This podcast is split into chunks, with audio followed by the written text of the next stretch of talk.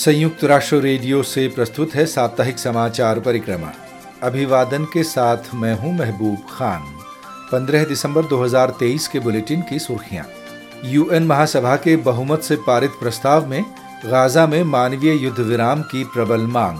युद्ध से त्रस्त गाजा के लोगों की शिकायत, उनके साथ होता है कमतर इंसान जैसा बर्ताव। जीवाश्म ईंधन के बारे में कुछ संदर्भ के साथ संपन्न हुआ दुबई जलवायु सम्मेलन कॉप 28 मिलीजुली प्रतिक्रिया।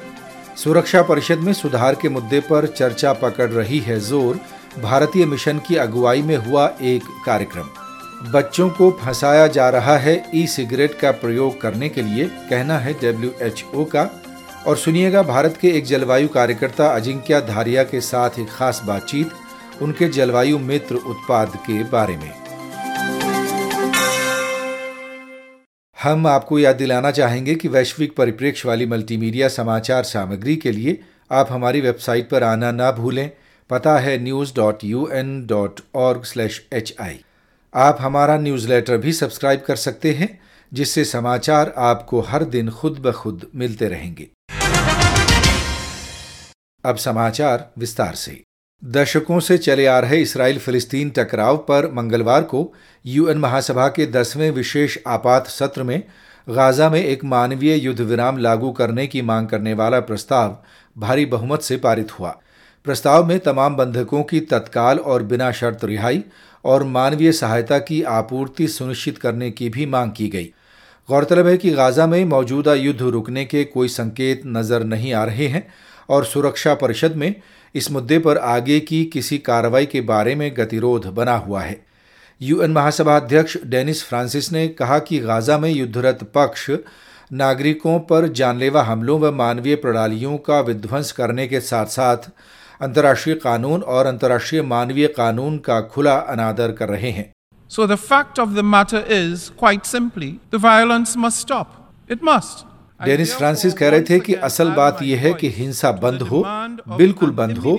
इसलिए मैं एक बार फिर एक मानवीय युद्ध विराम तत्काल लागू किए जाने की पुकारों में अपनी आवाज़ मिलाता हूँ। हमारी केवल एक ही प्राथमिकता है। हाँ केवल एक प्राथमिकता और वो है जिंदगियाँ बचाना।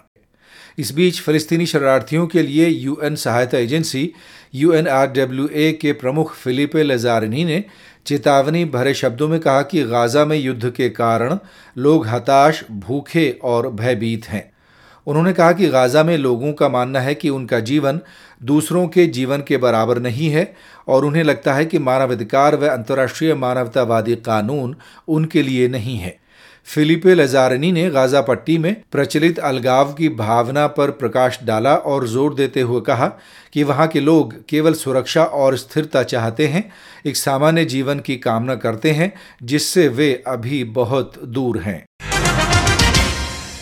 दुबई में बुधवार को समाप्त हुए संयुक्त राष्ट्र जलवायु सम्मेलन कॉप 28 के अंतिम दस्तावेज़ में देशों से ऊर्जा प्रणालियों को जीवाश्म ईंधन से दूर ले जाने की दिशा में काम करने का आह्वान किया गया है। लेकिन ये उपलब्धि फिर भी जीवाश्म ईंधन के प्रयोग को बहुप्रतीक्षित चरणबद्ध तरीके से खत्म करने के आह्वान से दूर है।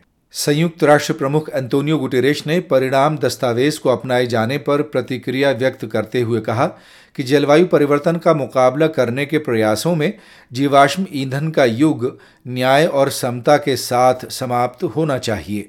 संयुक्त अरब अमीरात के जलवायु परिवर्तन पर विशेष दूत और कॉप 28 सम्मेलन के अध्यक्ष सुल्तान अल जाबेर ने घोषणा करते हुए कहा, have language on fossil fuel in our final agreement for the first time ever.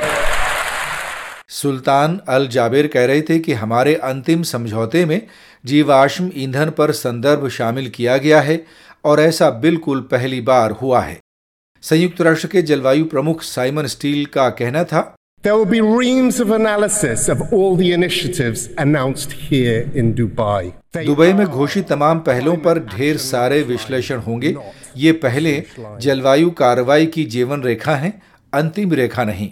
UN जलवायु प्रमुख साइमन स्टील के शब्द।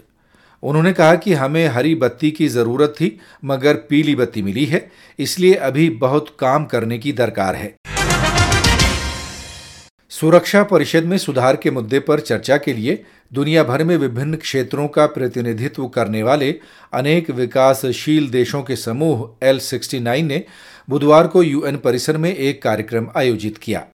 यूएन महासभा अध्यक्ष डेनिस फ्रांसिस ने संयुक्त राष्ट्र में भारत के स्थायी मिशन की अगुवाई में आयोजित इस कार्यक्रम को संबोधित करते हुए कहा कि ऐसे में जबकि दुनिया भर में टकरावों का फैलाव हो रहा है, सुरक्षा परिषद की बुनियादी ज़िम्मेदारी है अंतर्राष्ट्रीय शांति व सुरक्षा कायम करना, मगर ये संस्था इस समय लगातार अपंगता की चिंताजनक चपेट में जकड़ी नज़र आ रही है।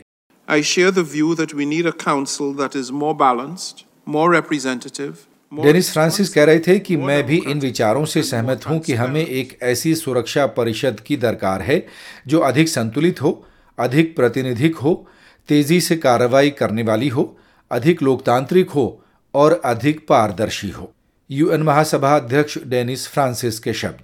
संयुक्त राष्ट्र में भारत के स्थायी प्रतिनिधि राजदूत रुचिरा काम्बोज ने इस कार्यक्रम में कहा कि एल सिक्सटी नाइन समूह सुरक्षा परिषद के विस्तार की मांग करने में अग्रिम पंक्ति में रहा है As we represent the global south, our demand is not merely for representation. राजदूत रुचिरा काम्बोज कह रही थी कि वैश्विक दक्षिण का प्रतिनिधित्व करने के नाते हमारी मांग केवल प्रतिनिधित्व बढ़ाने की नहीं है, बल्कि ऐसे निर्णयों में समान भागीदारी की है, जो हमारे क्षेत्र को सीधे तौर पर प्रभावित करते हैं। भारतीय राजदूत रुचिरा काम्बोज के शब्द। उन्होंने कहा कि वैश्विक दक्षिण का रुख स्पष्ट है कि सुरक्षा परिषद का न केवल विस्तार हो, बल्कि इसका लोकतांत्रिकरण भी बढ़े, और ये सुनिश्चित किया जाए कि निर्णय निर्माण प्रक्रिया में अस्थायी सदस्यों की भी ठोस भूमिका हो। संयुक्त राष्ट्र की स्वास्थ्य एजेंसी डब्ल्यूएचओ ने गुरुवार को चेतावनी देते हुए कहा कि स्वास्थ्य के लिए गंभीर जोखिम उत्पन्न करने वाली ई सिगरेट की तरफ़ युवाओं को आकर्षित करने के लिए आक्रामक मार्केटिंग की जा रही है। डब्ल्यूएचओ का कहना है कि दुनिया के एक बड़े हिस्से में बच्चों को ई सिगरेट के हानिकारक प्रभावों से बचाने के लिए कोई नियम ही मौजूद नहीं है। अट्ठासी देशों में ई सिगरेट खरीदने की कोई न्यूनतम आयु निर्धारित नहीं है और चौहत्तर देशों ने ई सिगरेट के प्रयोग के लिए कोई नियम लागू नहीं किए हैं। यूएन स्वास्थ्य एजेंसी के प्रमुख डॉक्टर टेड्रोस एडिनम गैब्रिसस ने देशों से ई सिगरेट के प्रयोग की रोकथाम के उपाय बढ़ाने का आह्वान किया है। उन्होंने कहा कि किशोरों को कम उम्र में ही ई सिगरेट का उपयोग करने के लिए फंसाया जा रहा है। इससे बच्चों को निकोटीन की लत लगने का खतरा है। डब्ल्यू के अनुसार, ई सिगरेट के ज़रिए धूम्रपान करने से हृदय और फेफड़ों के विकारों का खतरा बढ़ता है और इससे मस्तिष्क का विकास प्रभावित हो सकता है। अजिंक्या धारिया भारत के महाराष्ट्र प्रदेश के पुणे शहर से हैं। और उनकी आयु 28 वर्ष है। पैड केयर एक्स सैनिटरी उन्हीं की पहल है जो सैनिटरी नैपकिन को रिसाइकिल करने की एक ऐसी टेक्नोलॉजी है, जिसके ज़रिए वो लुगदी और प्लास्टिक को अलग करके पैकेजिंग व कृषि क्षेत्र के लिए उत्पाद तैयार करते हैं। संयुक्त राष्ट्र बाल कोष यूनिसेफ ने अजिंक्य धारिया को 30 वर्ष से कम उम्र के उन नव प्रवर्तकों की सूची में शामिल किया है, जो भविष्य को आकार दे रहे हैं। अजिंक्य धारिया ने दुबई में कॉप 28 जलवायु सम्मेलन के दौरान हमारे सहयोगी सचिन गौड़ के साथ अपनी पहल के बारे में और जानकारी दी। ये जो आइडिया है पैड केयर के पीछे उसके बारे में हमें बताइए। पैड केयर की शुरुआत 2018 में हुई थी और मैंने हमेशा देखा है कि मेरी माँ वो एक महिलाओं के उद्धार के लिए किस तरह से काम करती थी गाँवों में। तो मेरा हमेशा एक इंस्पिरेशन रहा है कि बड़ा होके मुझे कुछ सोसाइटी के लिए करना था। और वो करते वक्त मैं एक एक इमर्शन के लिए पुणे में चला गया। और उधर मैंने देखा कि जो अपने कचरा सेवक है, वो जो वेस्ट कलेक्ट करते हैं, उनको अंडरस्टैंड करने का जब बातचीत की तो मुझे समझा कि भारत में अभी तक ये हजारडस वेस्ट होने के बावजूद भी ये सैनिटरी कचरा विदाउट ग्लोव सेपरेट किया जा रहा है, हाथ से करते थे। भारत में एक वर्ष में बारह हज़ार करोड़ सैनिटरी नैपकिन जनरेट होते हैं। और एक पैड को डिस्पोज होने के लिए 700 से 800 साल लग रहे थे।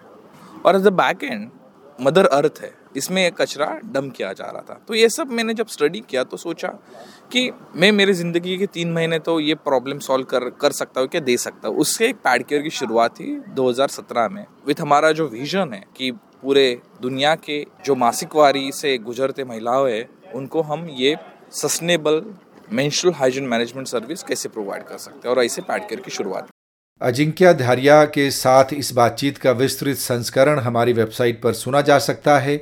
पता है news dot U N dot org slash H I तो आज के बुलेटिन में बस इतना ही। अब महबूब खान को अनुमति।